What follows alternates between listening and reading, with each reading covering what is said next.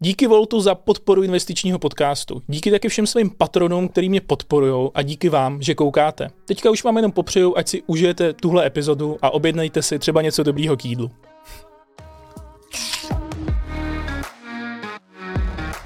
Tak já u dalšího dílu investičního podcastu vítám Leona Cukerníka. Dobrý den. Dobrý den. Tak jakou jste měl cestu? Báječnou jsem přiletěl z Mariánských lázní, tady na terminál 3 naruzeně. Pak jsme rovnou šli tady na Kulaťaku do Manu, restaurace bezvadná už přes 20 let a italská kuchyň. A teď jsem tady s váma. A vy takhle normálně lítáte po Čechách? No, jeden můj přítel říká, volal jsem mu do Anglie a říkám, jsem dneska naštvaný a on říká, Leone, ty vůbec nesmíš být naštvaný, protože ty do práce lítáš vrtulníkem.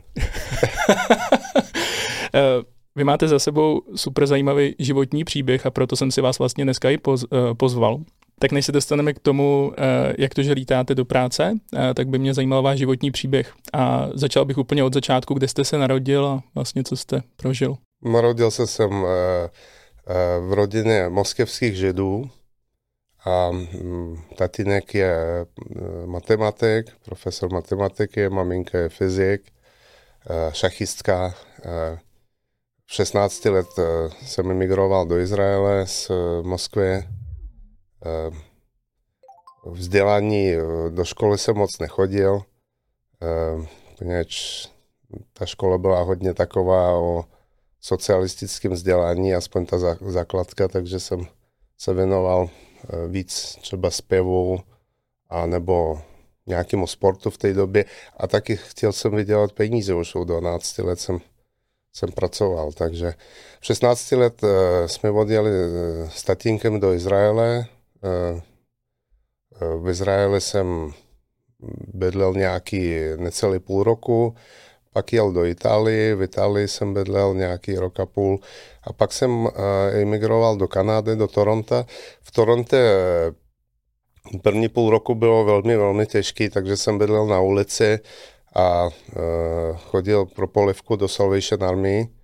Uh, Eh, během toho půl roku jsem snažil se někde uchytit, nešlo to. Pak, pak jednu na trhu, na, to jsou takové bleší trhy, podobné na, na Buštehrad tady, jsem začal pomáhat se starožitnostma a uh, to velmi dobře šlo, že jsem pomáhal tam u nějakého stánku se starožitnostma.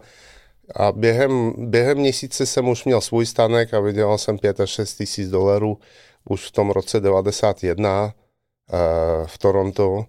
A šlo to takhle dál asi rok a půl a pak po roce a půl v roce 93 eh, kolega taky měl stanek ze starožitnostma a říká, já jsem z Prahy, pojď tam na, na týden na výlet, no tak jsem tady už 30 let.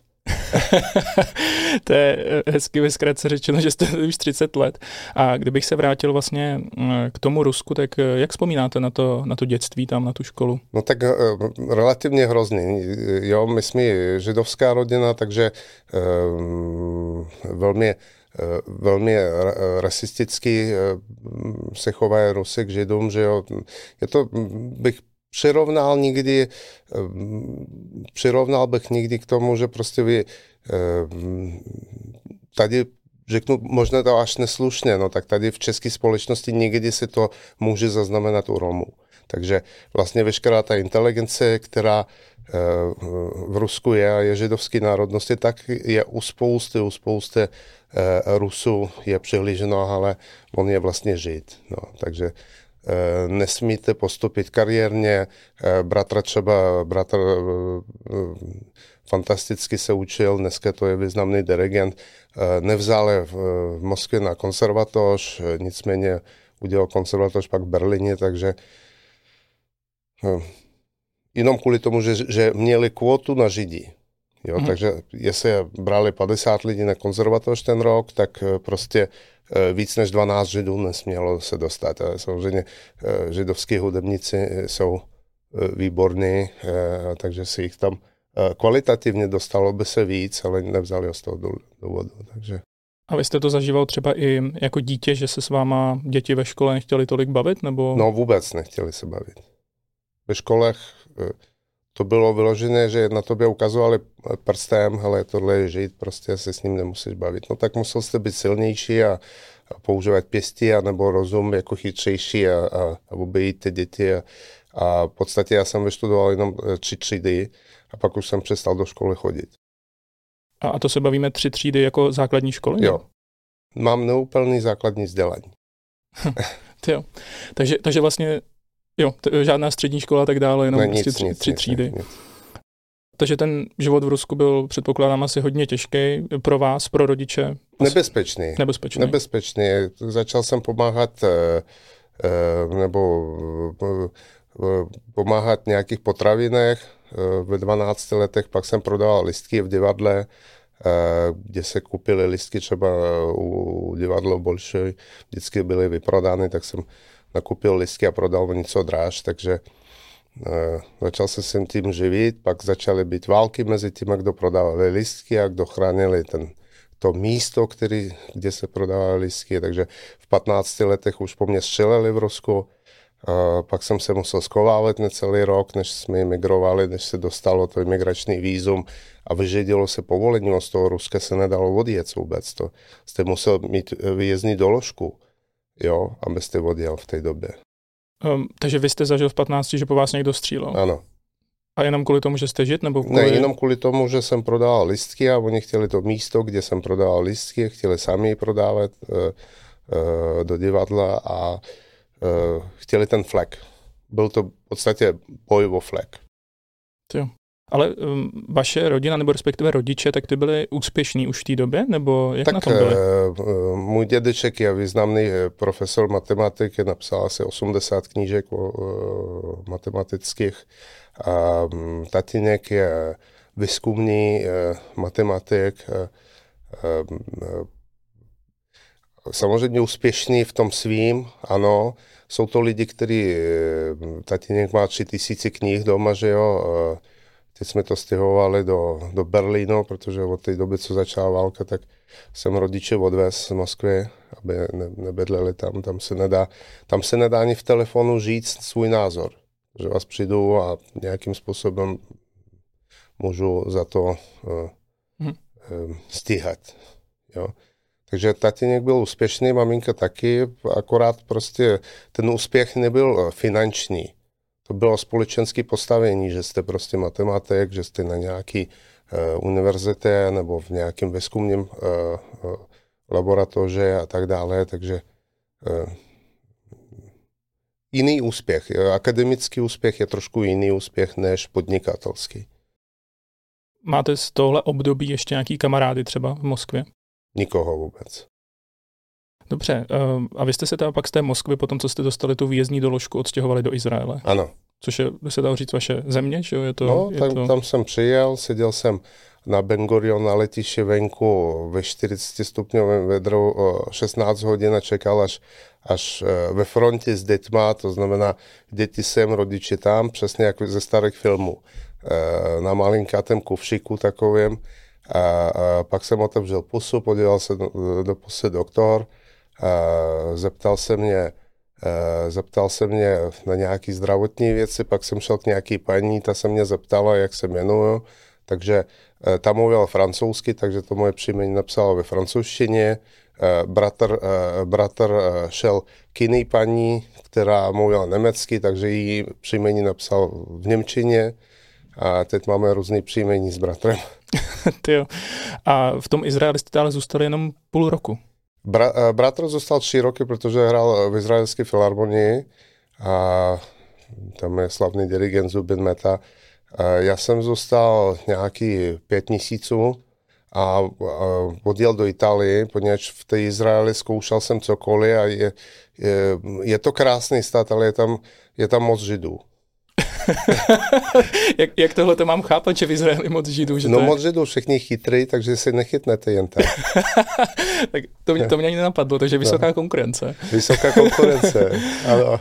Vzpomínám... Ne, že bych jsem byl antisemita, ale, ale když jich je moc, tak už to... Eh, vzpomínám na Izrael vždycky tak, že to bylo jediné místo na této planetě, kde mi byli schopni prodat pojištění na auto v autopůjčovně. Takže jsou fakt šikovní. Dobře, takže tam bylo pro vás těžké se nějak uchytit a... Tak mě bylo nějak 16 let, že jo, tak uh, učil se jsem hebrejštinu na univerzitě v Jeruzalémě a snažil se nějak převydělovat, akorát, že prostě oni, oni ty migrační vlny strašně zneužívali a platili totálně mizerně, takže vlastně jste za ty peníze, co jste vydělali eventuálně uh, při nějaký uh, pod žádný dokonce práce, která nevyžadovala žádnou inteligenci. Mm. Jo? Uh, jo, takže jsi si nekoupil nic. Pracoval jste za nic. Dokonce v jedné restauraci jsem uh, přišel do restauraci, zaregistroval se jako čišník. Uh, první den jsem udělal 200 šekelů díška a druhý den, když jsem přišel do práce, tak za mnou přišel majitel a říká, kolik si dostal díšek uh, včera. Já říkám 205 šekelů. On říká, tak od dneška platíš 50 šekelů za to, že tady máš flek. Ne, že, ne, ne, že mě bude platit vyplatu. Já jsem musel platit 50 šekelů za to, že tam mám ten flek jako čišník. Tak jsem šel pryč.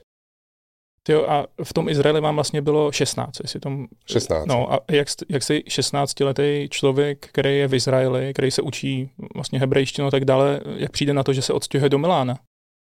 No tak eh, v Miláně, v Miláně jsem měl známý nějaký, protože oni hostovali v nějakým 88. roce eh, eh, v Moskvě, ta milánská Alaskala, takže jsem se znal s celým sborem a, a s různýma umělcema z Milána a měl jsem určitý, určitou podporu tam v zázemí, takový, že jsem mohl přijít někoho zavolat a někoho poprosit o něco a tak dále, takže mm-hmm. přijel, bylo to pěkný.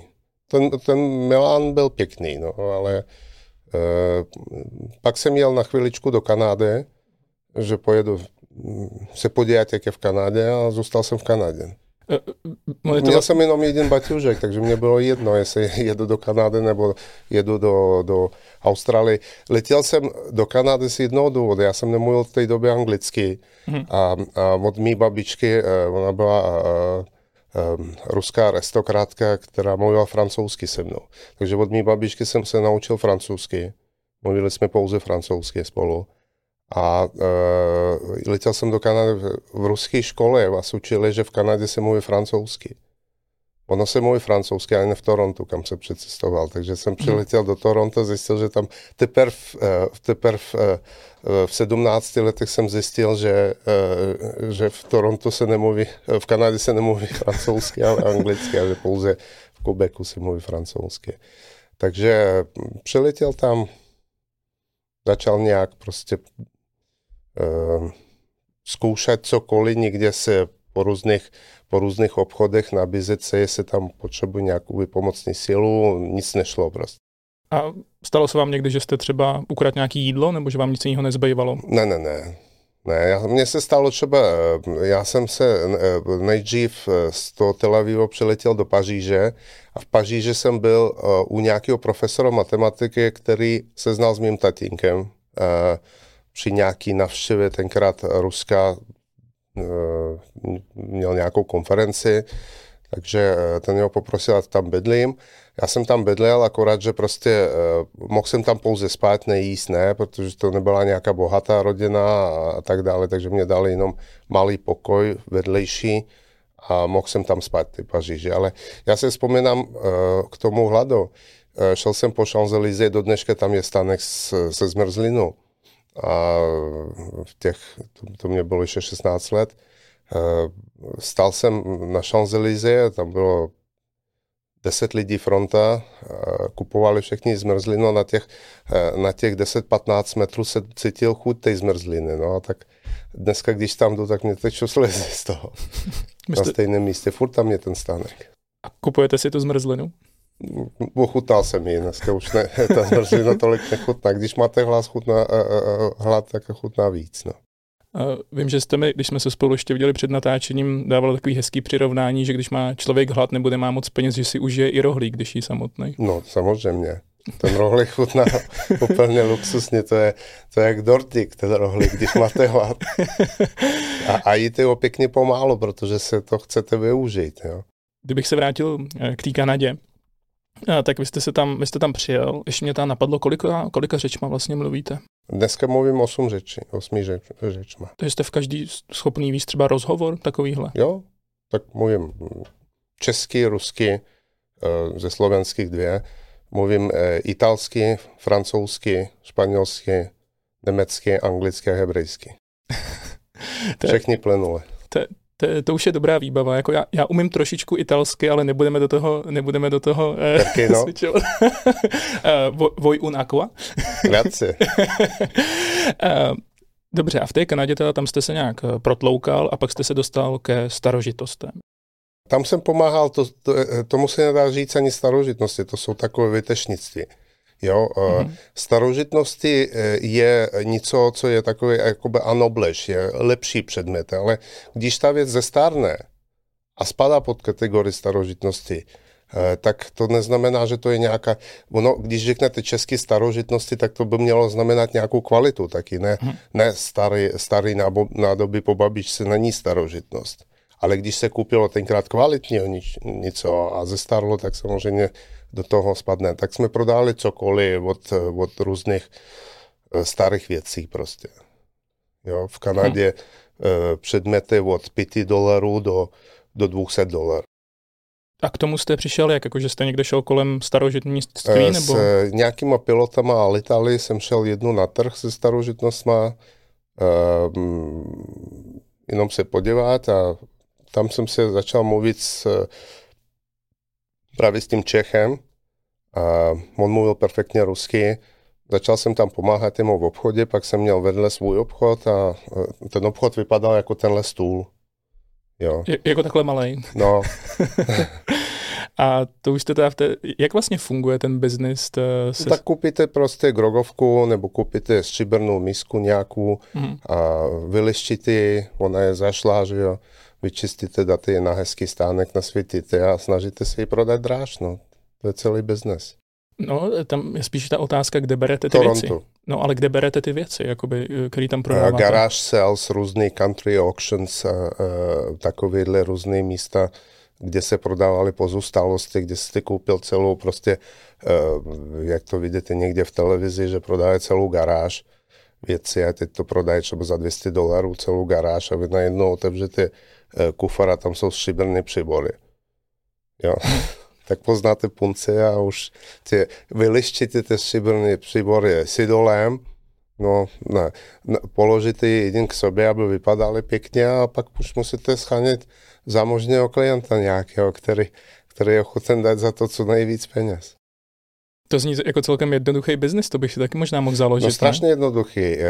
Já 23. únoru 93 přecestoval jsem eh, do České republiky taky na týden z Toronto.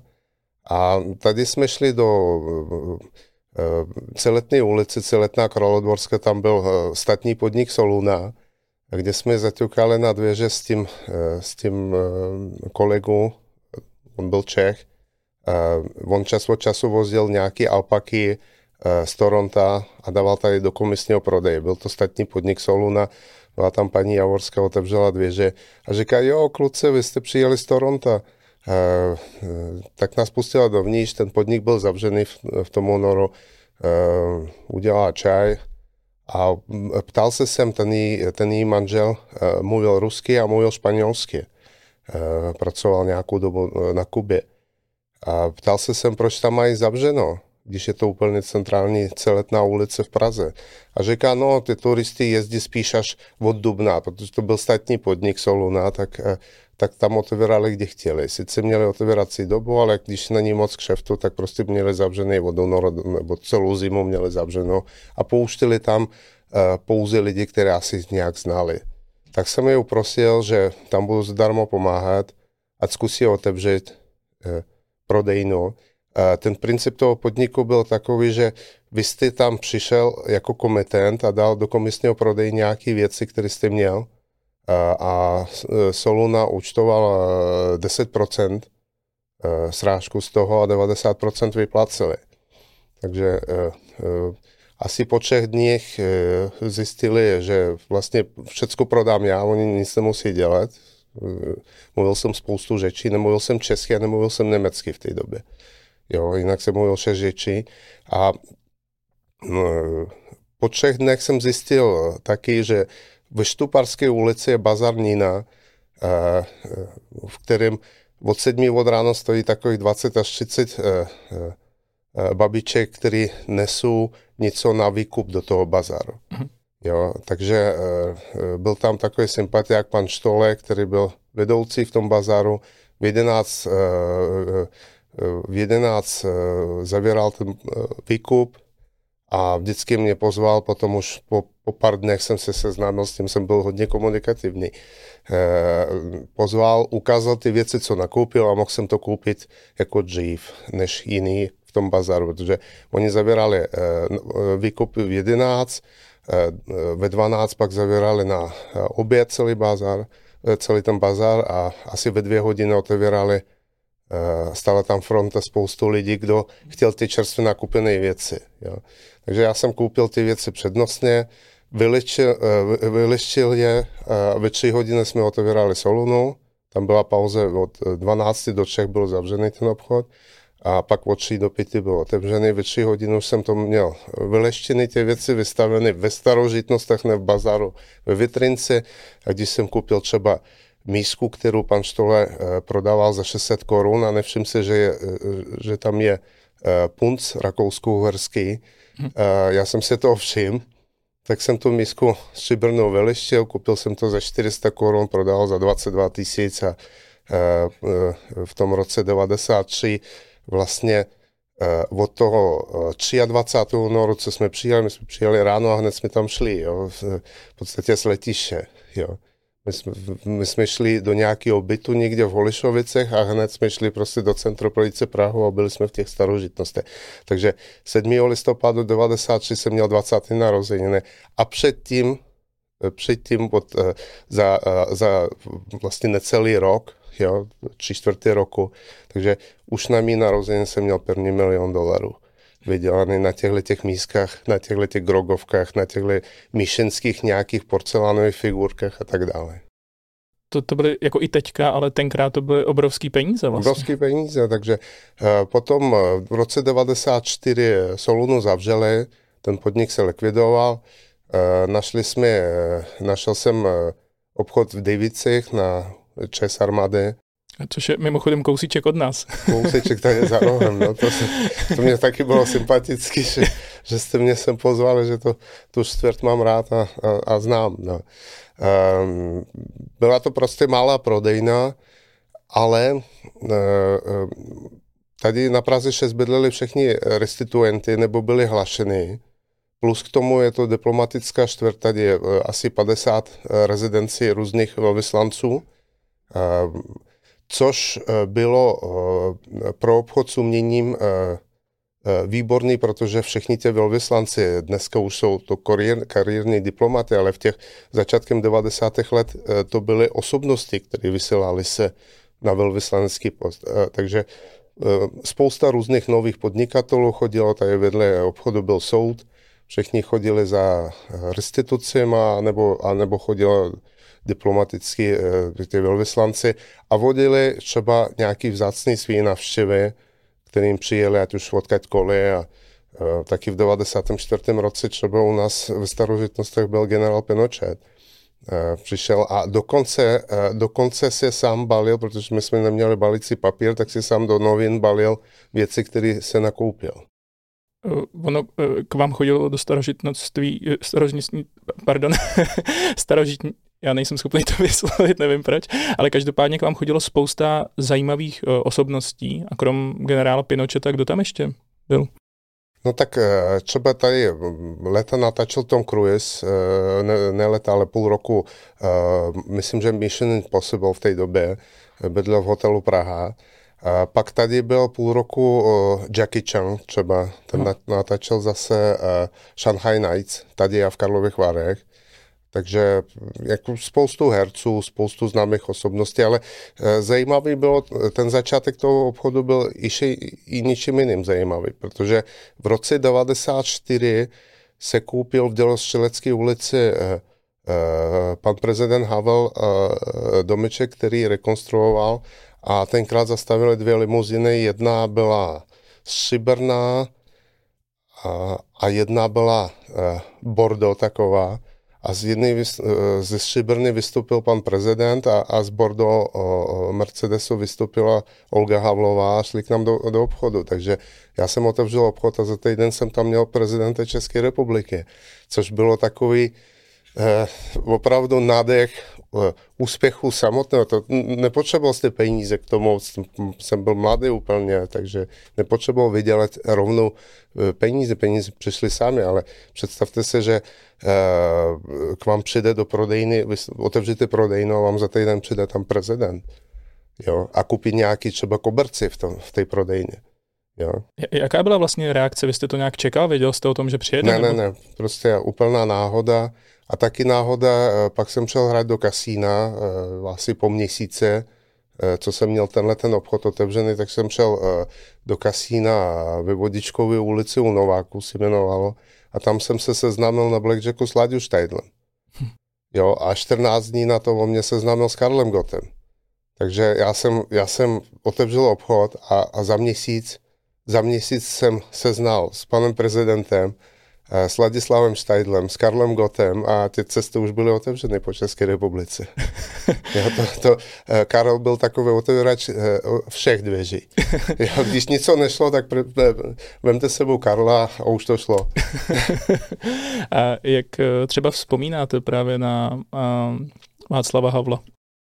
No tak byl úžasný, uh, člověk, který byl pořád veselý, hodný, miloval svět a prostě měl nějakou svoji myšlenku, šel prostě dopředu. Olga byla přísnější, ale velký charakter, velký charakter.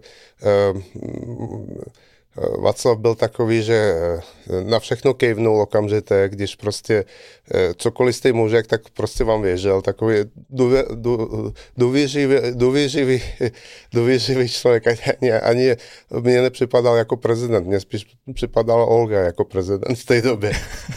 To byla přísná dáma.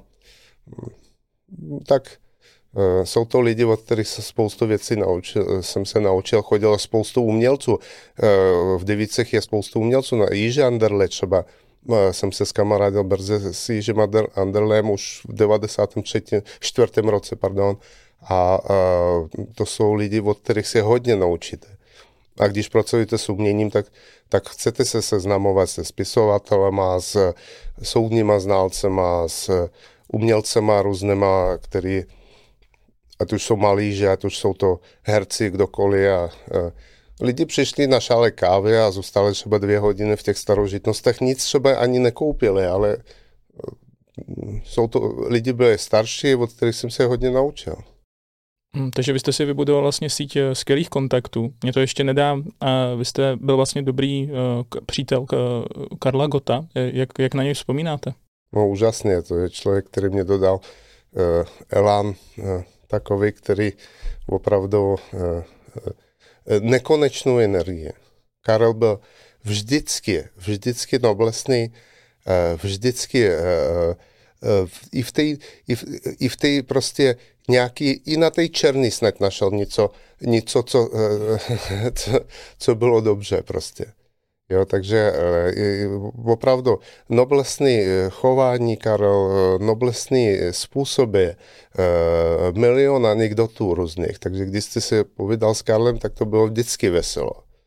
Jo, mohlo sedět 20 lidí u stolu a všechny stejně bavil Karel.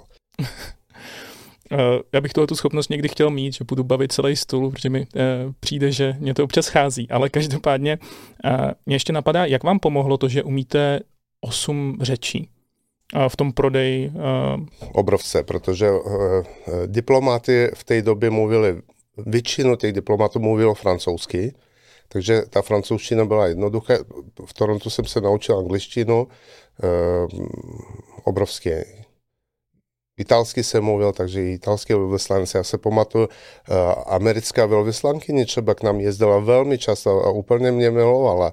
Se jmenovala, mm, se jmenovala John Walker dobrý jméno pro velvyslankyni, Johnny Walker. Před ní byl ještě nějaký Basora, takový eh, velvyslanec, já nevím, jestli vzpomenete tě jména. Mnohokrát jsem byl eh, na rezidenci u nich tam pozvaný, takže eh, Vel, velmi rádi prostě přišli jo, do obchodu, ale i jiný, třeba Arno Šlustik přišel do obchodu e, mnohokrát, potom jsem později měl už obchod ve Washingtonu, takže jezdil do, on přednášel na, na univerzitě v Georgetownu, tak chodil k nám e, velmi často i třeba s Medu Mladkovou. Hmm. Se vzpomeneme, takové lidi taky byla z Washingtonu a jezdila do Prahy, furt scháněla nějaké místo pro, pro svoji sbírku, tenkrát ne, neexistovaly eh, soubojové mlýny, vlastně eh, neexistoval ten muzeum, ty, ty mlýny existovaly, byla to ruina. Takže spousta různých českých osobností eh, významných v té době i dneska. Jak vzpomínáte na devadesátky, jako na to období, kdybyste to porovnal s dneškem? No tak 90. leta já jsem prožil hodně, hodně jsem chodil do opery, hodně jsem cestoval po různých uh, výstavech, uh, hodně jsem jezdil na různé trhy se starožitnostma. Spousta lidí v Americe třeba začaly úplně nové peníze. Jo? V těch 90. letech začaly být první komunikační systémy a různé ty eh, počítačové systémy. Takže jestli se vezmete fotku eh, Silicon Valley eh, v 80. letech a v 90. letech, tak tam, tam se narostly tyhle tě 20, 30, 50 milionů dolarové domy, jo? kde, kde lidi ničím to zařizovat museli, takže museli, měli potřebu koupit třeba ode mě nějaké věci, když stavili takový ten dům za 30 milionů dolarů. Um. No. A Silicon Valley nebo Lake of Seattle, tam, tam uh, ať už jste měl prodejnu kdekoliv, tak ty klienty byly tam odtud. Mm-hmm. Jo, ty nejlepší klienty byly ze Seattle a ze Silicon Valley 90. let. A vy jste teda měl obchody v Praze? A ještě ve Spojených státech. Ten obchod byl v Praze, v Devicech a v 95. roce, to šlo hrozně rychle, v 95. Hmm. roce jsem začal už po Americe, protože těch Američanů bylo hodně, co přiježděli do Prahy a kupovali. Takže jsem jel do Filadelfie, tam jsem se seznámil ve Filadelfii v malém obchodě.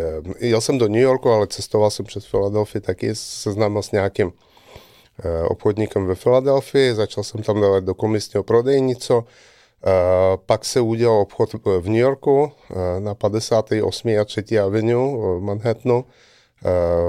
Pronajmul se prostě obchod, navezl, navez, navez se nábytek, obrazy a začal se prodávat. A stejně veškerý prodej. Ty lidi z toho Seattleu, oni se nekoupili tu starožitnost Seattleu, oni prostě museli koupit to v New Yorku. Oni se koupili obraz v Christie's nebo v Sotheby's a nábytek šli se do různých těch designéři, poradili prostě jděte do ta, takového obchodu a nebo rovnou přišli designéři, kteří nakupovali tam. Já, já pořád jako přemýšlím ještě nad tou situací, kdy mám obchod a přijde tam třeba Tom Cruise si něco koupit, jako ta, ta moje reakce. Vy jste... No, šokující, že jo, šokující, ale jo, tak eh, je to, je to prostě je to velmi příjemné, je to taková satisfakce, vlastně nepotřebuje. Ne, eh, víte co, eh, ty peníze nedělají jakoby šťastným ty lidi, jo? Ten momentum dělá vás šťastným, že jo? Každý prostě má v ničem jiným a to je ten momentum.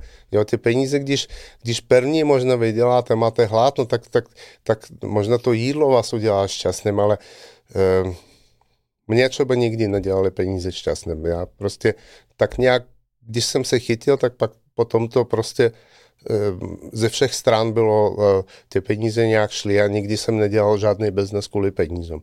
Já jsem ku podivu ani kasíno nepostavil eh, v té vesnici, kde tam je 400 obyvatelů na rozvadové kvůli penízům. Protože když jsem stavil kasíno v roce 2002, na Rozvadově, tak konkrétně Karel jel uh, přes, uh, protože měl být v, uh, v Mnichově a říkal, Aha. Leone, proč, proč tady, pro, proč národ, proč na to nepostavil v Praze?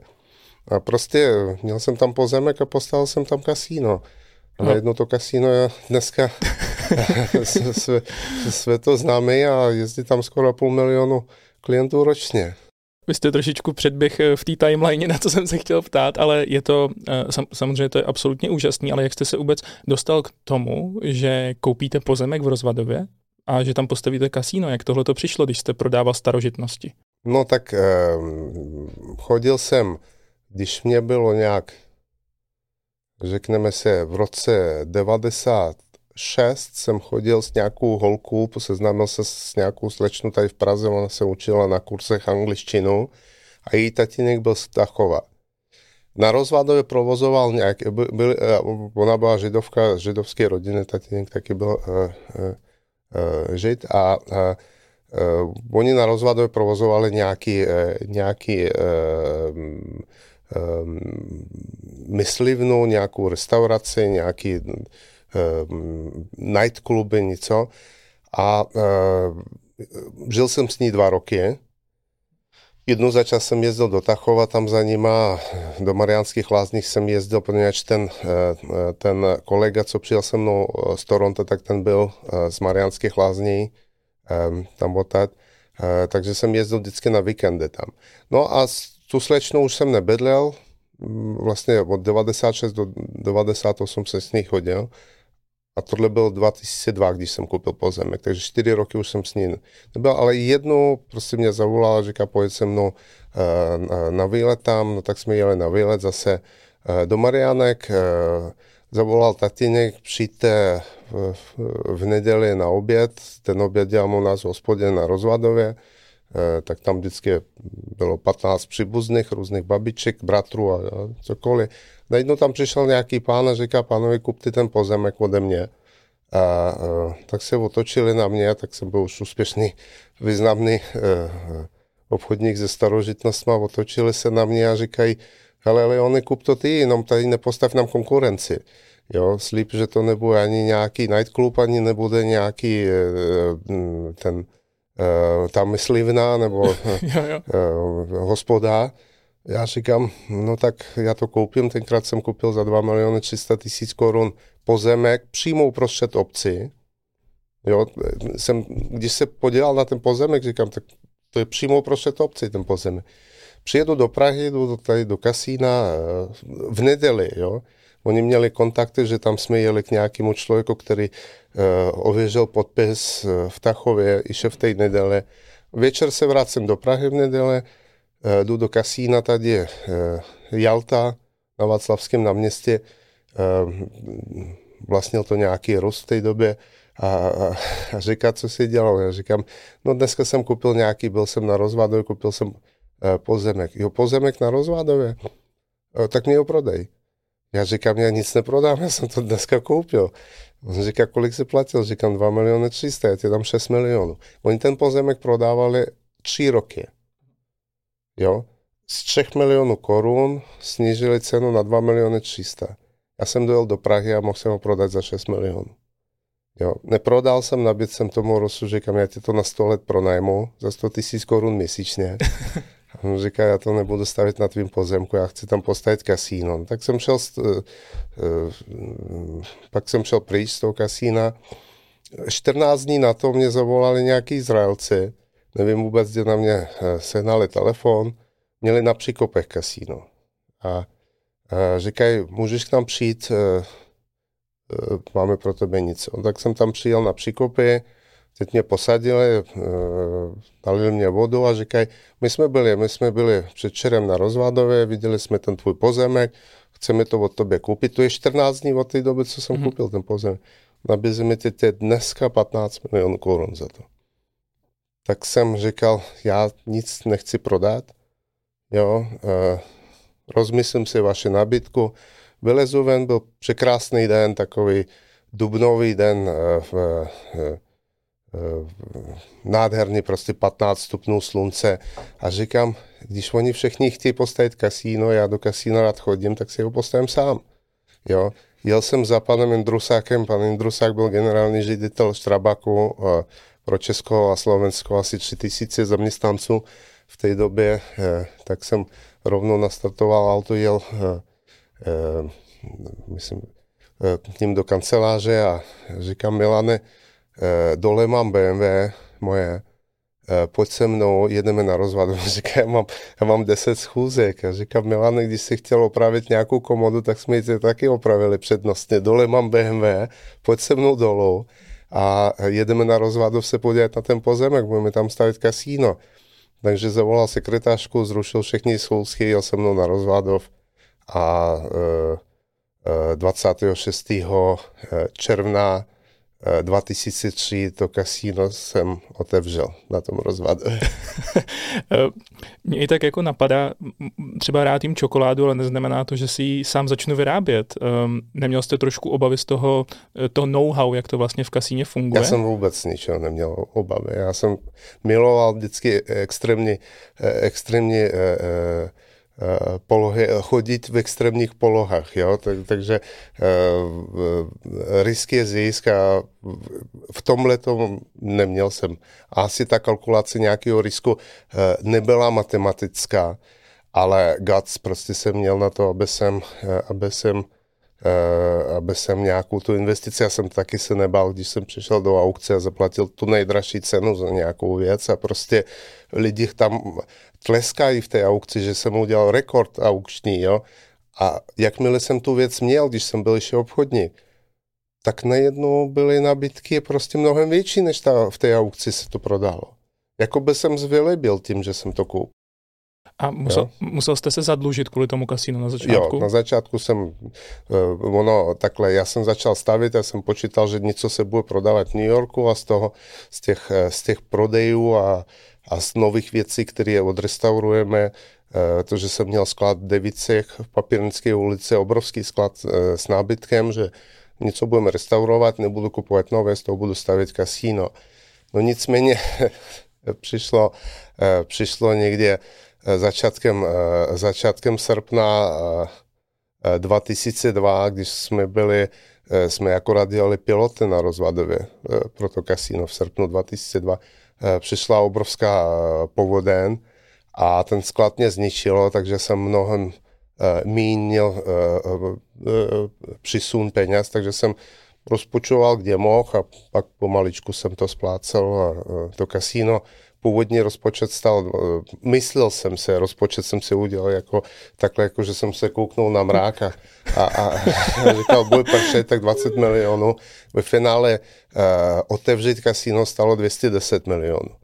Takže jsem ten uh, deset a půlkrát netrefil rozpočet. Uh, jo. Ale tak to, jako, já si vůbec nevím představit, že by dneska, když bych začal s projektem, řekl si, že to stojí 20, bude stát 20, pak to nakonec hmm. stojí desetinásobek, takže bych na to pak třeba sehnal peníze, neměl jste no, s tím, tím to problém. Ta, to, to jsou ty extrémní polohy, kdy, kdy někdo v tom umí se pochybo, pohybovat, někdo ne. No, takže uh, ty hráči jsou extrémně, extrémně, já jsem byl vždycky hráč, takže extrémně vynalezavý.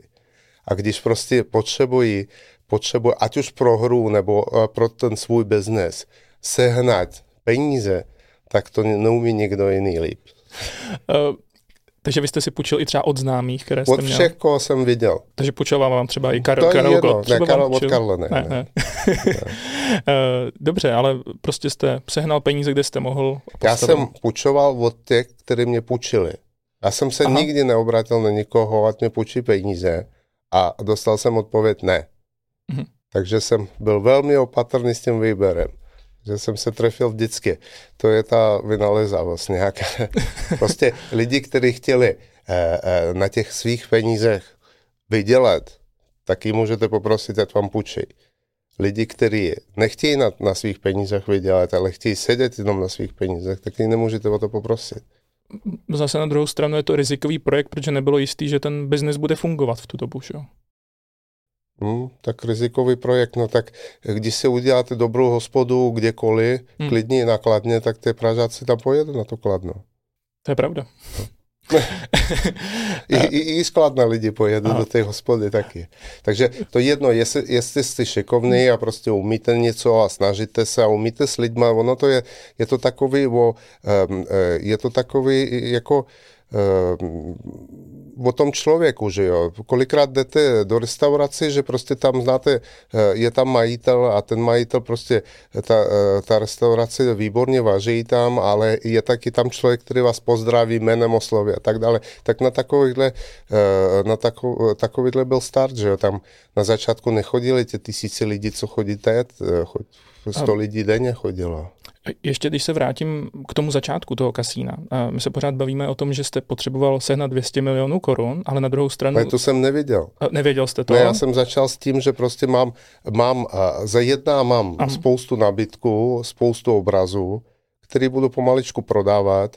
Taky jsem mi prodal, protože jsme měli prodejnu plnou na, hmm. nabídku a obrazu v New Yorku a Washingtonu v té době. A taky jsem dělal výstavy různé ať už to byl Palm Beach, Miami nebo Dallas prostě, ať už to byl Seattle, tak jsme prostě jezdili po, po výstavech a prodávali nábytek, takže jsem měl spoustu nábytků v, v Spojených státech, který jsem prodal a financoval to. Hm, dobře. A, ale já, já bych řekl, že v té době takových, eh, takových 100 milionů korun jsem během toho roku prodal. Aha. Jo, a těch uh, cirka, cirka 50 půjčil.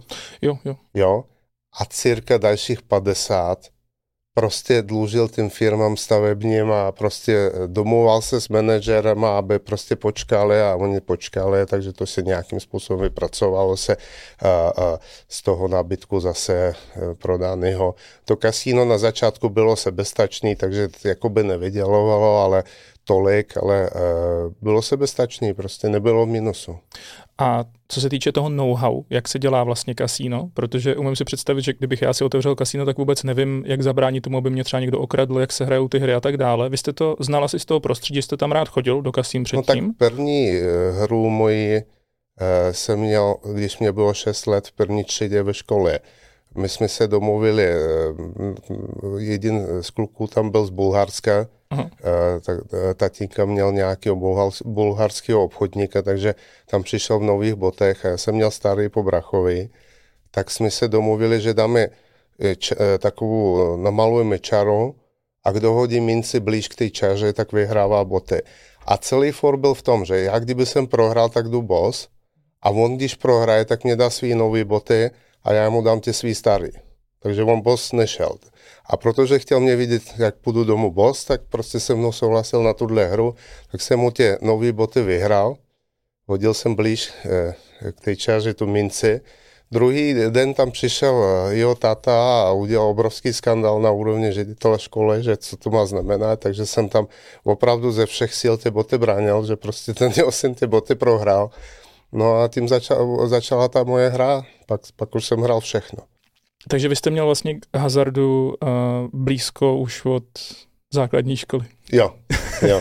Já miluji hazard, takže eh, nejenom hazard, i, i kalkulovanou hru. Já třeba dneska miluji poker, který, um, já jsem šachista, že jo, hrál jsem první třídu šachy, když jsem eh, dětskou první třídu, no, takže um, ta hra, ta hra mě vždycky bavila. Takže vy jste měl k hazardu už prostě od malička blízko a uh, kdy jste začal hrát třeba poker? Poker jsem začal hrát, eh, když zač- jsem začal jezdit do New Yorku, nějaký hmm. 94. rok, a tak tam se scházeli takový uh, uh, uh, building managers, jo, to jsou obrovské 50. 70. patrové budovy a vždycky tam byl building manager, ty se znali, já jsem se seznámil s nima v italské restauraci a říkali, půjdeme na poker, tak tam Eh, vždycky zařadili v jednom, eh, v jednom buď to apartmánu nebo v nějaký lepší garáže stoly pokrvy, obvykle dva a sešlo se třeba 15-20 lidí a hralo se, hralo se o velmi malé částky, třeba dolar dva nebo i o centy. Objednalo se nějaká, nějaké jídlo, delivery a pak jsem začal jezdit eh, eh, koncem roku 94, už jsem, už jsem měl 21 let, takže eh, hned jak jsem měl 21 let, se pamatuju, okamžitě jsem letěl vrtulníkem, pronajmul jsem vrtulník z New Yorku do Atlantic City a letěl jsem do Showbot Atlantic City. Vedle stalo kasíno Taj Mahal a v tom Taj Mahal to bylo jediné místo, kde, kde v Atlantic City se zahral poker. Jo? v tom Taj Mahal byl pokrový sál, takže jsem chodil tam do toho pokrového sálu a hrál nějaký různý High Chicago, Low Chicago, Omaha, takové ty flip coin hry, jo, kde nepoužívalo se tolik matematika, ale spíš to bylo víc o náhodě. Mm-hmm. A myslíte si, že poker je sport, nebo je to vyloženě hazardní hra? No, tak rozhodně eh, sport to není, ale je to matematicky ovlivněná hra, eh, která má podle mého názoru, není to eh, dokonalý propočítaný názor, ale to vám řekne nějaký jiný pokrový profesionál, asi procentuálně víc, ale můj názor je takový 70% matematika, 30 náhoda. Takže pokud to je sport, tak ta náhoda musí být mnohem menší, protože Eh, nikdy nevíte, která karta přijde, takže to uh, skutečně u toho sportu uh, ta náhoda je mnohem menší a jsou některé sporty, kde ta náhoda vůbec není. Jo, prostě jaká, jako když budu hrát s někým tenis, kdo hraje Wimbledon, tak náhoda, že zlomí nohu v uprostřed zápasu, to je jediná moje náhoda, jak můžu vyhrát, že, jo, že se vzdá, protože bude neschopný pokračovat v zápase.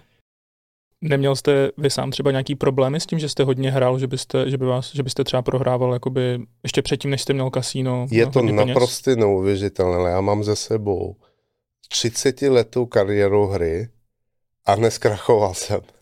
Ale jsem výjimka hrozná, takže nedoporučuji to nikomu zkoušet na vlastní kůži, jo? takže jsem opravdu asi šťastlivec. A dneska, um, ono to není jenom dneska, už, už Laděš Tajdel, když se napsal knížku Vino z Hrozna, tam popisuje ty mý hry, eh, kde jsem schopen vě, každá, každý kasíno, ať už je to v Americe, ať už je to tady, když prostě přijdu, tak, tak eh, vidět úsměv, ale vidět obrovský strach nebo respekt, já nevím čeho, ale ne strach ze mě z osoby, ale strach o svých peníze, že oni můžu přijít, ne? že prostě, že jim vyhraje všechno. Takže ten extrém je v té hře taky. Tak a, a ten a, a, ta kuráž a to nekonečný štěstí, který mám, tak furt mě pronásleduje, zaplať pán Bůh, jsem rád. No. um. Každopádně je pravda, jako majitele velice úspěšného kasína se vás můžu zeptat, je pravda, že kasíno vždycky vyhraje? No, je to jednoduchý. Každá hra v kasínu je nastavená tak, aby byla nevýhodná pro hráče. Je to eh, plus minus, ta nevýhoda je strašně malá, takže tam je, eh, jako byste měli potrubí, kterým teče prostě voda a to kasíno mělo 3% díru v tom. Takže na konci potrubí bude o 3% míň té vody. Jo? A 3% je ta, ta z každého litru, který projde tím potrubím, 3% eh, eh, spadne. Jo. Takže eh, všechny hry v kasínu plus minus nastavené tak, aby kasíno mělo o 3% víc. Já jsem po tom, co jsme se spolu na poprvé viděli, jsem vás navštívil doma, tak jsem šel do kasína v Rozvadově teda. A musím říct, že... To je docela dálka. no, udělali jsme si výlet a musím říct, že jsem skončil teda v plusu nakonec. No, no. tak zaplať pámu, no, tak to jsou ty začínající hráči, to je nejhorší, co vás může potkat, vyhrát v kasínu hned první den, dejte se na to pozor. Musím upozornit, jo, ale... Lepší prohrát, protože pak říkáte, tam už nevlezu. Ne, vy jste, vy jste řekl hrozně hezkou věc, že kasíno, nebo nechci teďka něco vkládat do vašich úst, co třeba takhle necítíte, ale já jsem si zapamatoval, že, že si to mám brát jako zábavu. Prostě jdu se bavit, Podívejte ale nejdu se, vyhrát. Už samozřejmě v roce 2003, když jsem otevřel kasíno, Aha. tak jsem neotevřel hernu. Otevřel jsem zábavný podnik, kam lidi přijdou na večer, nají se dobře v restauraci, užiju se překrásného večera, jestli se zahraje nebo nezahrají, to už je, to už je e, přidána jakoby hodnota. S tím jsem šel do toho kasína, nešel jsem s tím, že tam postavím prostě e, bedny a, a, a ty lidi, ty lidi e, bez hlavy prostě budou hrát celý den, e, celý den bedno. E, myslím si, že hráči mýho úrovně nemají rádi patologický hráč. Já jsem byl vždycky, i v Praze jsem byl bojovník proti hernám, bojovník proti tomu, že na mostku prostě, na mostku v metru bylo kasíno. To, to, to, to nemá žádnou úroveň. Kasíno je, je přirovnávaní divadlo nebo jak jdete na koncert, že jo? To má být prostě show business. Takže eh, pokud jdete do kasína vyhrát, tak byste se neměl chodit do kasína. Pokud jdete do kasína se pobavit a to kasíno je vybavený tak, abyste se tam pobavil, tak potom je to zábava a ta zábava stojí peníze.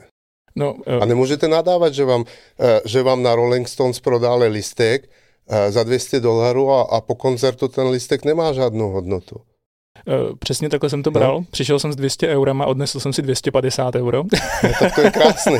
Ale, ale k tomu jste měl zážitek, uh, protože u nás v tom kasínu ty lidi, kteří přijdou se pobavit, opravdu se pobaví.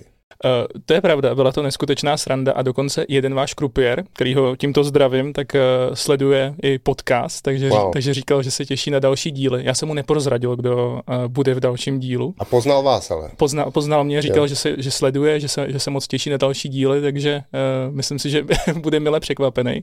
Každopádně z nás měli téměř všichni srandu, protože my jsme se u toho neskutečně bavili. Hráli jsme asi o nejméně peněz, co tam jako hráli lidi, ale přitom jsme si užili skvělý večer, zasmáli jsme se, dobře jsme se najedli. A... Přesně proto jsem postavil kasíno, aby tam přišli takhle lidi a pobavili se. Tak, tak. Nešlo vlastně vůbec o ty peníze, ale jenom o to, že to byla sranda. Myslím si, že 90% mých klientů hmm. nejde o peníze, jde jim o zažitek. Dobře, e, ještě kdybych se vrátil k tomu založení toho kasína, protože byste to vlastně postavil na, na bažinách v prostřed rozvadova. Ano. Po, pozemek, který byl nevyužitý. A jak probíhalo to otevření? Jak to... Byl tam nějaký starý rybník a, který se používal pak jako skladka všeho, co... Takže uprostřed na městě tam házeli do toho rybníku prostě jako skladku. No, abyste tam přišel, vybudoval jste kasíno. No bohužel, bohužel jsem koupil pozemek, na kterém byl nutný uh, spousta pilotů. To, to, uh, takže když stavíte na bažině, tak to je pěkně drahý. To nebylo moc chytrý. No, ale tak uh, asi se vyplatilo, že jo? Na druhou stranu. Uh, jak probíhalo vlastně to otevření ten první den? Ten první den 26. června 2003 jsme otevřeli uh, uh, v 18 nebo v 15 hodin nebo 18 hodin, teď jsem vzpomenul. A neměl jsem ani korunu na reklamu, takže prostě, že se rozkřiklo, jak jsem chodil kdysi do Mariánských lázní. Pak tam bylo ty úplně kasíno naproti v tom rozvádu, úplně nezajímavý, eh, drobné.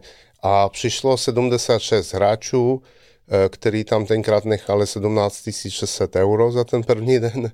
Mm-hmm. To už jsme byli v eurech, protože od roku 2003 eh, euro, že jo nebo dva. Prostě byl jsem v šoku, že prostě přišli ty lidi, nebylo tam prázdno, bylo tam příjemně a, a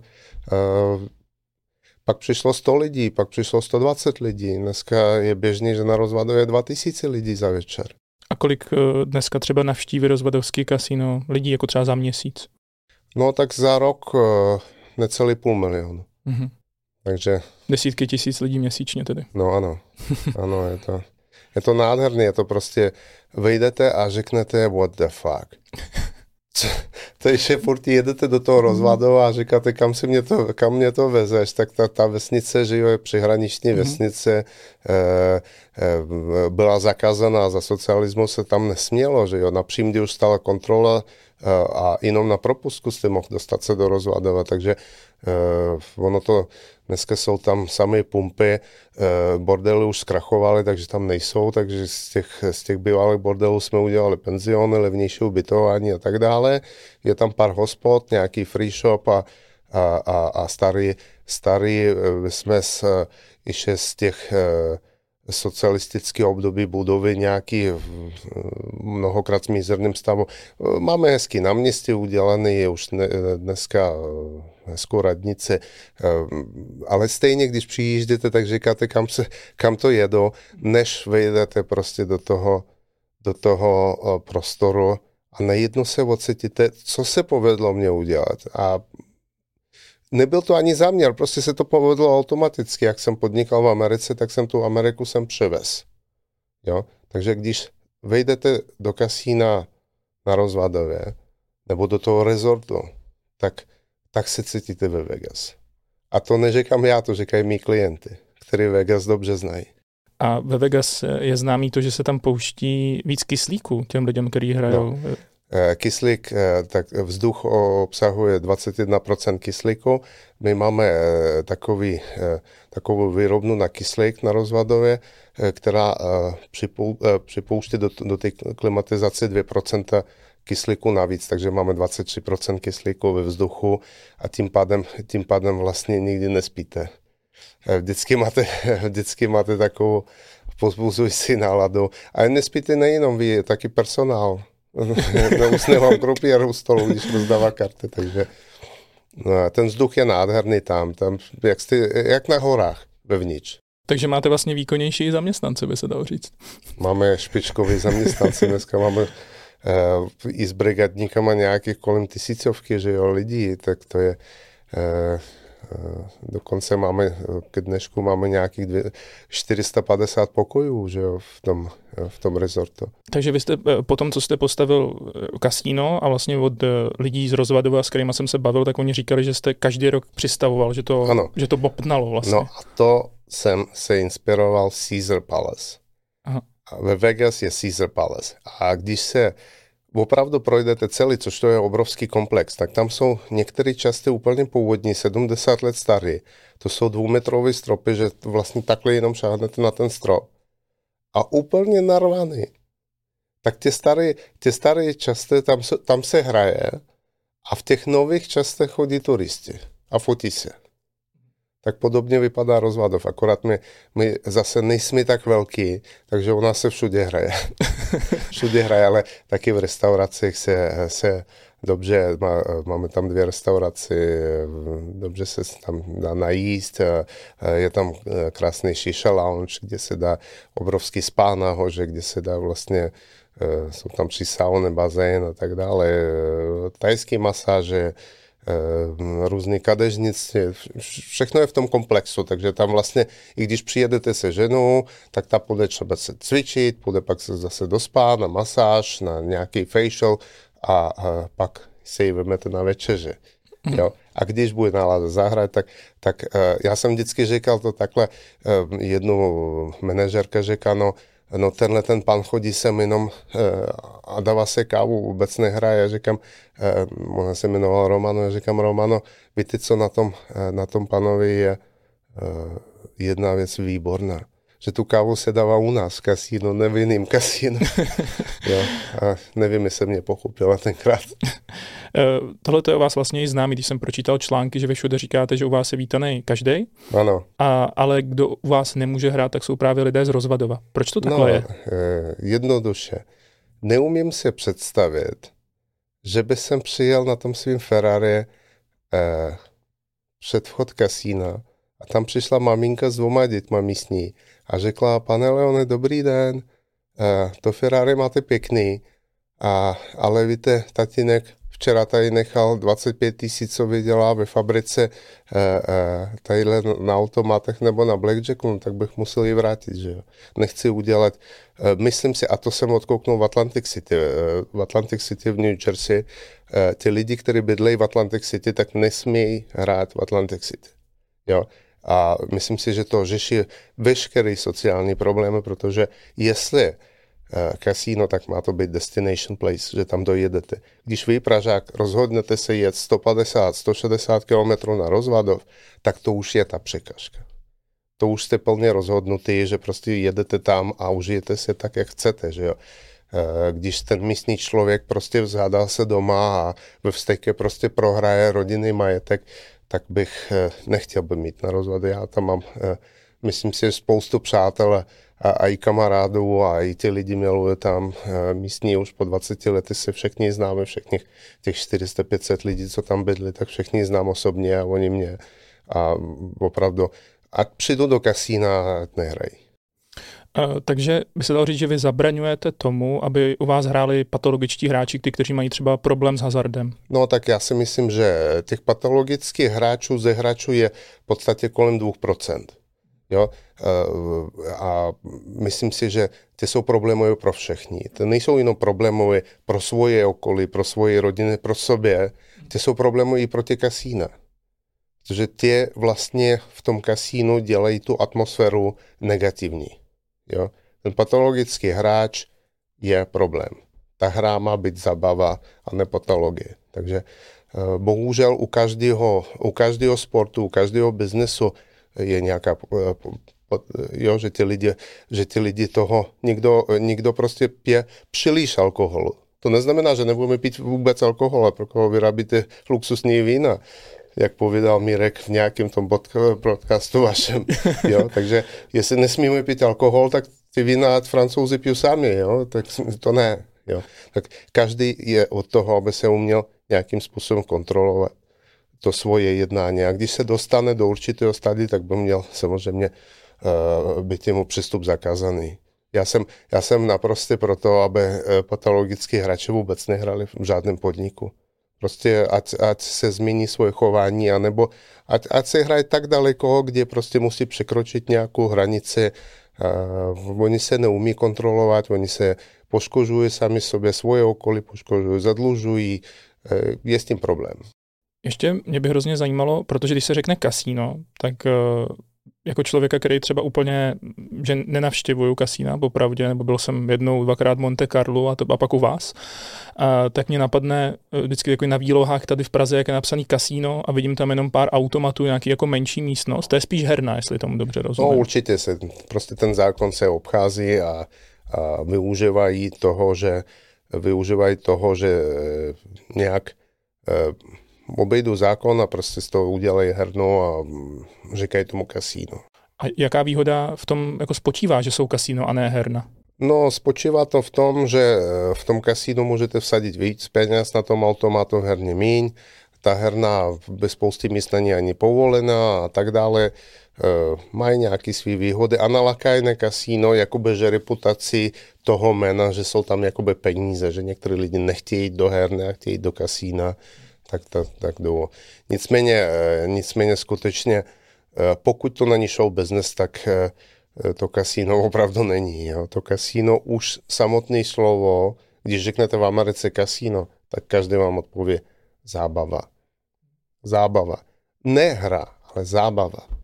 Jak si, jak si myslíte, že to lidi vnímají v Čechách, když řekne člověk kasíno? Hrozně, hrozně. Teď si představte, že z toho noblesního biznesu, který jsem měl, později jsem měl vlastně koncem 90. let jsem otevřel uh, obchod v Pařížské ulici, což je vlajková ulice v České republice na noblesní nebo drahý zboží. A teď se představte, že z Pařížské ulici jsem uh, z, toho, z toho významného obchodníka s uměním který ho zvali do muzeu, do divadel, na různé výstavy. Lidi mě zvali do, do těch nej, nejdražších domů, bez, eh, že, protože jsem jim prodával domů třeba nábytek nebo obraz, tak mě pozvali k sobě domů, všichni. Jo. Teď jsem se dostal do kasína a najednou, najednou je to tady takový, taková šedivo-černá představa nějakého, uh, nějakého člověka s velkým zlatým řetězem, a, jo, a, a tak dále. Takže to, to, to je jiný v Americe. Já jsem, já jsem hodně podnikal v Americe a v Americe, když eh, je majitel kasína, tak klobouk dolů, tak to bude, eh, to bude show. No. A nemyslíte, že vás třeba lidi berou eh, tak trochu jako mafiána? No tak já rozhodně, rozhodně víc umělecky založený než, než mafiánský, jo. Eh, neumím si představit, že by někdo, kdo mě dobře znal, eh, něco se takového myslel o mě. Takže eh, ten image je daný prostě z toho kasínového image. A je možný z toho, že jsem se narodil v Rusku prostě. No tak jsem se tam narodil, taky jsem se mohl narodit ve vlaku někde, že jo.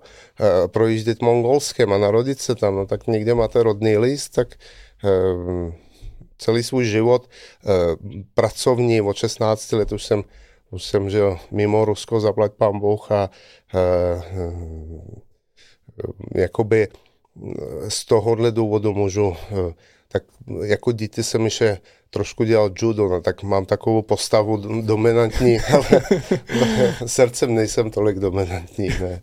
Možná přísný v biznesu, ale soukromně velmi, velmi měkký člověk, takže Určitě ne, já bych, já bych řekl, že to, že to je takový jenom image možná, který jsem nespůsobil, protože vůbec nikdy jsem na tom nepracoval, aby jsem měl image prostě eh, tvrdě nějakého, kterého celá ulice se bude bát. je to na těch lidech, ne, nevím, takhle asi působím, no. No ono, když jsem se připravoval na ten rozhovor, tak eh, když jsem se ptal lidí, kteří, kteří třeba s vámi přišli do styku, hmm. nebo lidi, kteří jezdí do rozvodovského kasína, a, tak vlastně já jsem se dozvídal úplný legendy. A pak, když jsem si to s váma nějakým způsobem dělal nějakou korekturu a zjišťoval si víc, tak jsem zjistil, že polovina z toho není pravda. Ale i tak mě by třeba zajímalo, protože o, o vašem kasínu se říká, že tam je speciální místnost pro hráče, která je třeba celá ze zlata. No, to je krásná místnost, není ze zlata, mm. ale je to takový čínský salonek, v kterém, eh, eh, v kterém eh, je dokonce i privátní spa. Aha. Jo, a hrají se tam někde větší hry. No. O kolik peněz musím hrát, abych se do takové místnosti dostal? Tak můžeme pustit i menší hráče, nějaký celebrity, který nechtějí eh, se ukazovat eh, nebo mají příliš moc vanožku, se stane, že nějaký fotbalový mistr přijede na rozvadov a, a chce se v klidu zahrát za malý peníze blackjack třeba, ale chce se pobavit, má tam 3, 4, 5 přátel a chtějí se pobavit, otevřít láhev šampaňského, užít si večera a nemohli by, protože je natolik známý, že prostě by ho klopil stovky fanoušků, když je to fotbalová hvězda, tak umíte se představit, tak to využíváme kolikrát nejenom kvůli penízům, jenom kvůli privacy. Ono je ještě celkem známý, že vy pro ty VIP uh, klienty vlastně vašeho kasína lítáte helikoptérou, nebo nech, no, po, posíláte? Posíláme. Posíláte? Tak eh, některé VIP jsou celebrity VIP a některé VIP, které se kvalifikují jako by VIP, Aha. takže eh, ti lidi, kteří se kvalifikují přes nějaký určitý částky eh, schopný hrát, no tak tam je matematický propočet, kolik stojí poslat helikopterou, oč, očekávaná prohra nebo očekávaný obrat a z toho automaticky vzniká prohra, protože, jak jsem říkal, 3% jsou na naší straně, takže když někdo udělá takovýhle obrat, tak měl by matematicky prohrát. Může vyhrát sice, ale z dlouhodobého hlediska stejně prohraje. A když se vyplatí pak poslat vrtulník, no tak posíláme vrtulník. No, to, co mě právě zaujalo, tak ono nikde nejde najít na internetu, kdo k vám do kasína chodí. Nikde nejsou žádné fotky a vlastně jsme nebyli, myslím, z těch jako celebrit. Třeba něme, u německých celebrit jsme to našli, ale u těch eh, českých, tak eh, je to Takhle, asi... pokud ta celebrita chce se nafotit, Aha. tak se nafotí. Jinak prostě eh, co je v Las Vegas, zůstává v Las Vegas. Co je na rozvadově, zůstává na rozvadově jsem dokonce četl, jen tak mimochodem, že by se uh, Rozvadov mohl přejmenovat a vím, že tam bylo, uh, teďka přemýšlím, jak to bylo, jo, Rozvegas, že by se mohlo jmenovat. Rozvegas, no. To říkají některý pokroví hráče, protože uh, pro ty lidi, který maj, milují poker, jo, a je to, je to jasný, některý milují, uh, jezdí na hory na lyži, něk, někdo jezdí za, uh, za um, tenisem, prostě schopen cestovat po celém světě, někdo za golfem. Jo, ty golfisty taky jsou eh, skupina lidí, která prostě je velmi uzavřená a, a, a mluví jenom o tom malém míčku. Takže ty, ty pokroví hráče, a, a je jich velký procent, jenom v Německu je 7 milionů pokrových hráčů, takže to je velký číslo. Ty jsou schopni cestovat uh, za tím pokrem uh, kamkoliv a, a jsou strašně rádi, když se, se to sejde.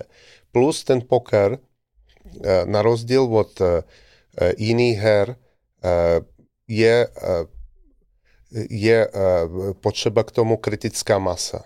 Jo? Eh, třeba když hrajete ruletu, blackjack nebo nějakou poker proti kasíno nebo kostky, tak nepotřebujete kritickou masu. Můžete prostě sám hrát blackjack. Ale když hrajete pokrový turnej, tak chcete hrát, kde je tam spousta lidí, kde je tam velký price pool. Aby byl velký price pool, tak musíme umět zorganizovat, aby přijelo tolik a tolik lidí. Teď poslední víkend tam hrálo tři tisíce lidí turnej. Vy už jste teďka největší kasíno pro pokr v Evropě nebo na světě? Jak uh, ne, je to, je to na, v Evropě jsme uh, největší, máme tam nějakých 160 stolů. Ono vlastně z toho vašeho vyprávění mi tak vychází, že vy jste postavil kasíno a už od začátku to byl úspěch, nebo měl jste tam nějaké jakoby, pády, kdy jste neměl, třeba... Neměl pády. Na začátku to prostě ani nešlo vypočítat, co je úspěch, prostě bylo všechno úspěch. Že přišli první klient a už to byl úspěch, že první hráč. Hmm Eh, takže nikdy nebyl pád, tak nějak to prostě šlo dobře nahoru. Eh, možná ta covidová doba byla složitější, ale zase, eh, zase se nějak přežilo se to, nepřišli jsme o žádné zaměstnance, protože jsme je dokázali ještě zaplatit prostě po celou tu dobu, takže nevidím, nevidím. Eh, pamatuju, pan prezident Havel umřel 18. prosince před Vánocema, kdy prostě ten, ten uh, biznes obvykle je velký před Vánocema, lidi rádi se baví, že jo, a ta skupina lidí, která má ráda tenhle druh zábavy, tak hodně chodí do kasín uh, před Vánocema, tak z důvodu státního smutku muselo se zavřít, tak to, to jsou jediné propady v tom biznesu. A nebo když hraje Bayern München, tak 30 milionů Němců kouká na, na fotbal, takže nechtějí do kasína. Ještě jeden propad registrujeme, když začíná být uh, uh, Oktoberfest v Mnichově. Aha. Tak ty naše hráči všichni jsou na Oktoberfest. Takže vaše konkurence jsou spíš nějaký velký události, řekněme třeba v Německu? Ne? Jediný konkurenci, který máme, když je obrovský fotbal, třeba Německo hraje s Itálií. Aha. Tak to kasino můžeme zavřet. Aha. A když se otevírá Oktoberfest, tak, tak, tak o půlku to klesne na dva, tři dny a pak to zase se vrátí zpátky. Ale vy jste měl konkurenci přímo v Rozvadově naproti, tam bylo další kasíno. Tam bylo malé kasíno, který bylo ještě přede mnou a postupem času po nějakých, teď už je to 19 let, co jsme otevřeli přes 19 let, tak asi po nějakých 8-9 eh, letech to prodali, protože nějak to jim nešlo. Takže to už je vaše kasíno. Jo. a jenom teda ty kasína eh, se jmenují, to hlavní je... Eh, to hlavní se jmenuje Kings a to druhý se jmenuje Admiral, eh, poněvadž je to takový kasíno, který obsluhuje mít víc tu spadovou oblast. To znamená ne ty lidi z Rozvadova, ale ty lidi z přelihajícího Německa, to těch 100 kilometrů. Když naopak Kings Casino velmi malý počet hráčů je máme jenom kolem 4% Čechů tam. Hmm. 96% cizinců, že jo, tak uh, ty lidi cestují, uh, to je destination place, takže tam jedete na týden, na 10 dní na dovolenou pokrovu. Já jsem se ještě dočetl, že vy máte vlastně takzvané ambasadory, kteří promují nebo propagují vaše kasíno v zahraničí, kteří to třeba doporučují. No, jsou to, jsou to profesionální pokroví hráči, kteří hmm. buď to dobrovolně, nebo za nějaký uplatek, nebo za nějakou výhodu, třeba, že ji zaregistrujeme a zaplatíme za ní nějaký eh, finanční obdoz na nějakého, do nějakého turnaje někdy jinde, uh, nás propagují. Jak se vám vlastně podařilo udělat z rozvadovského kasína celosvětově uznávanou značku? Pracoval jsem denně tam, 15 let jsem tam odtat nevylez, teďka poslední 4 roky mám větší svobodu. Postavil se velký komplex, přistavovalo se, přistavovalo se, e, ty lidi jezdili za mnou nebo jezdili do rezortu a najednou prostě to přek, e, překročilo tu, tu kritickou masu a pak v roce 2000 2016 jsem letěl do, do Las Vegas a domluvil jsem se Caesars Entertainment, eh, eh, že, eh, eh že nám eh, eh, propůjčí, eh, eh, propůjčí licenci eh, na mistrovství světa v pokru, která předtím cestovala vždycky. Takže předtím byla v Berlíně, v Londýně, v Cannes, v Paříži, jo. A tak jsem mi, nevím, jak ukecal, aby to bylo pořád na rozvádově, takže teď to je na rozvádově a, a oni tomu říkají, dneska je, je King's Casino Home of WSOP, což je mistrovství světa v pokro. A děláme to skvěle, protože ty čísla máme dvoj, dvoj až trojnásobný, co dělali v Londýně nebo v Berlíně.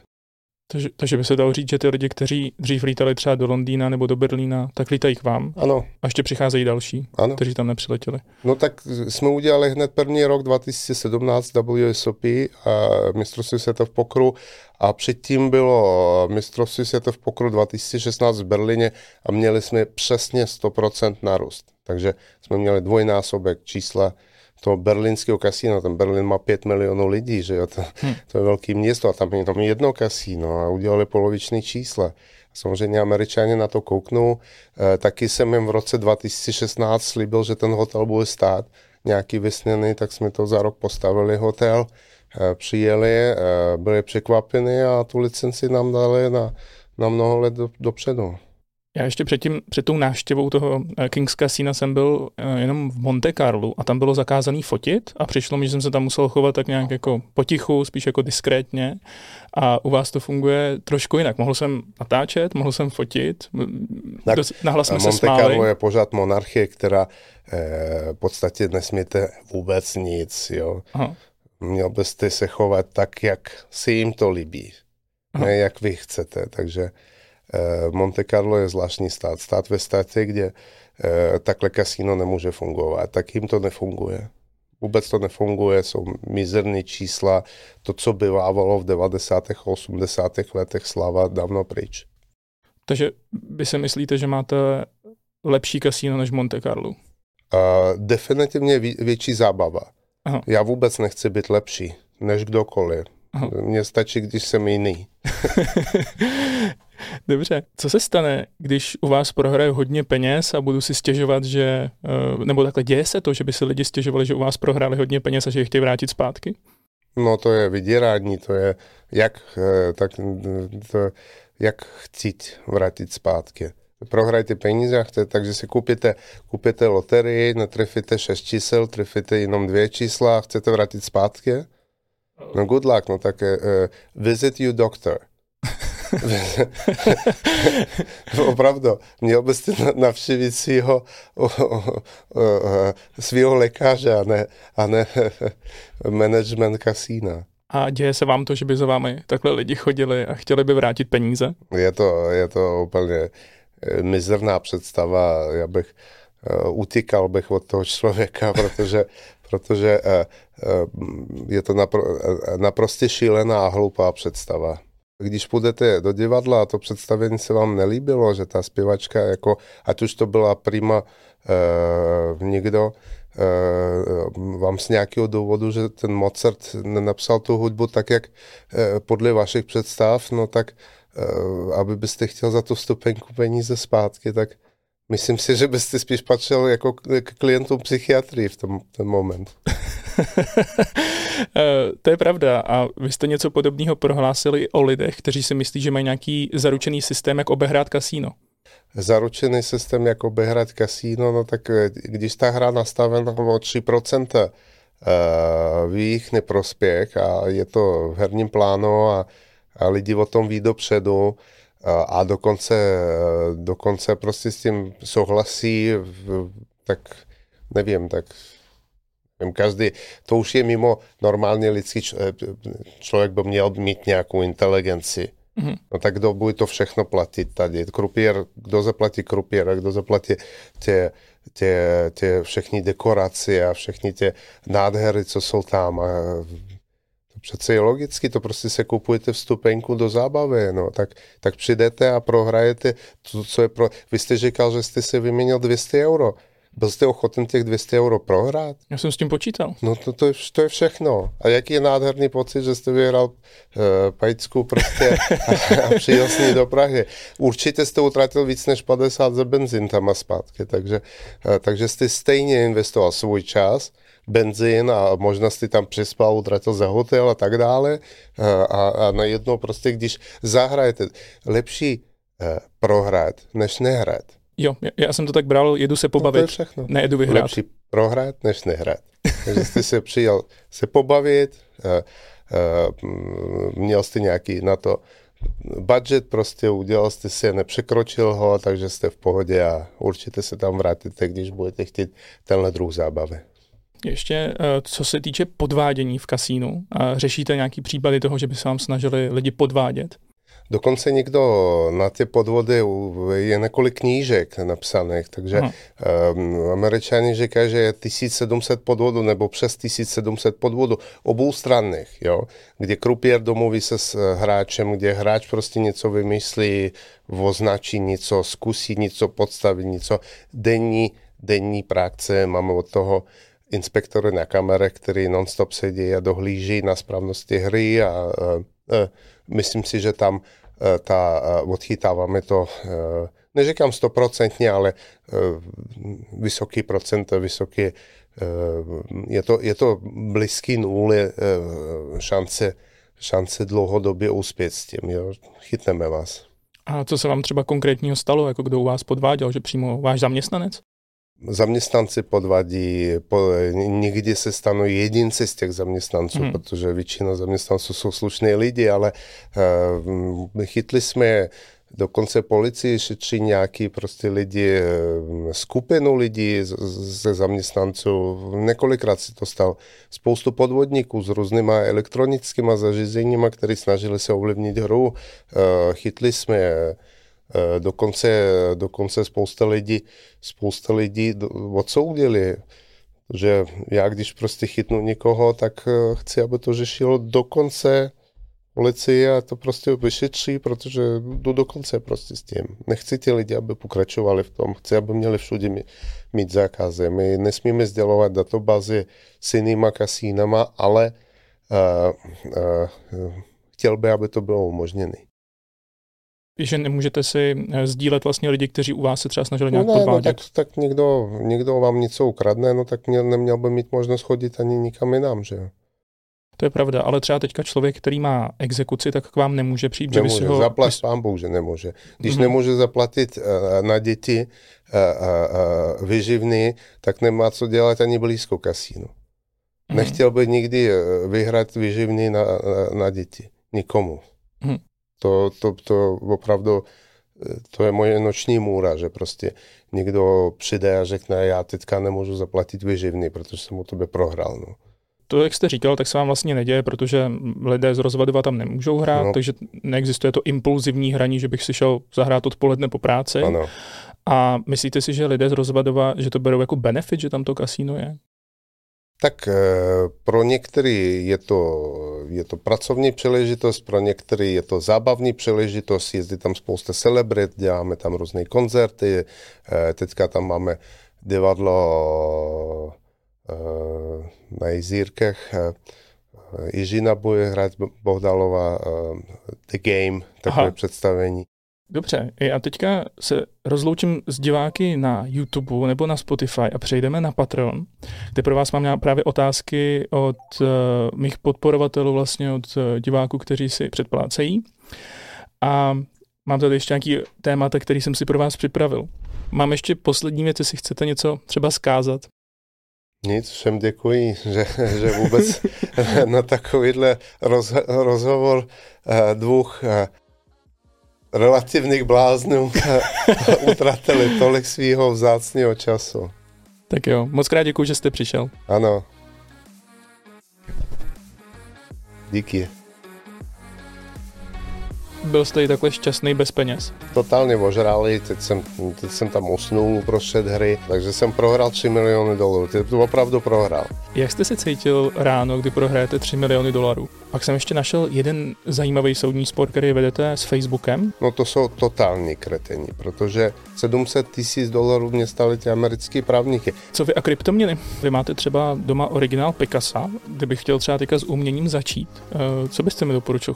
Já si myslím, že to vždycky jde 10 eh, až 20% nad inflaci. To, co mě hodně zaujalo, že právě máte NFT. Takovéhle uh, věci to podobné, jako mám já, už dneska dělají 2 až 3 miliony dolarů, takže to astronomicky letí nahoru.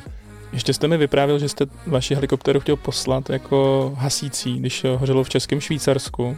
Vybavený vrtulník nevzali na to. Šlo by to u vás udělat v kasínu, že bych prodal veškerý svůj majetek a chtěl, mohl bych mít neomezenou ruletu? Sadil jsem třeba, já nevím, 10 milionů na zápas a pak prohrál a co? Mám na vás ještě super důležitou otázku.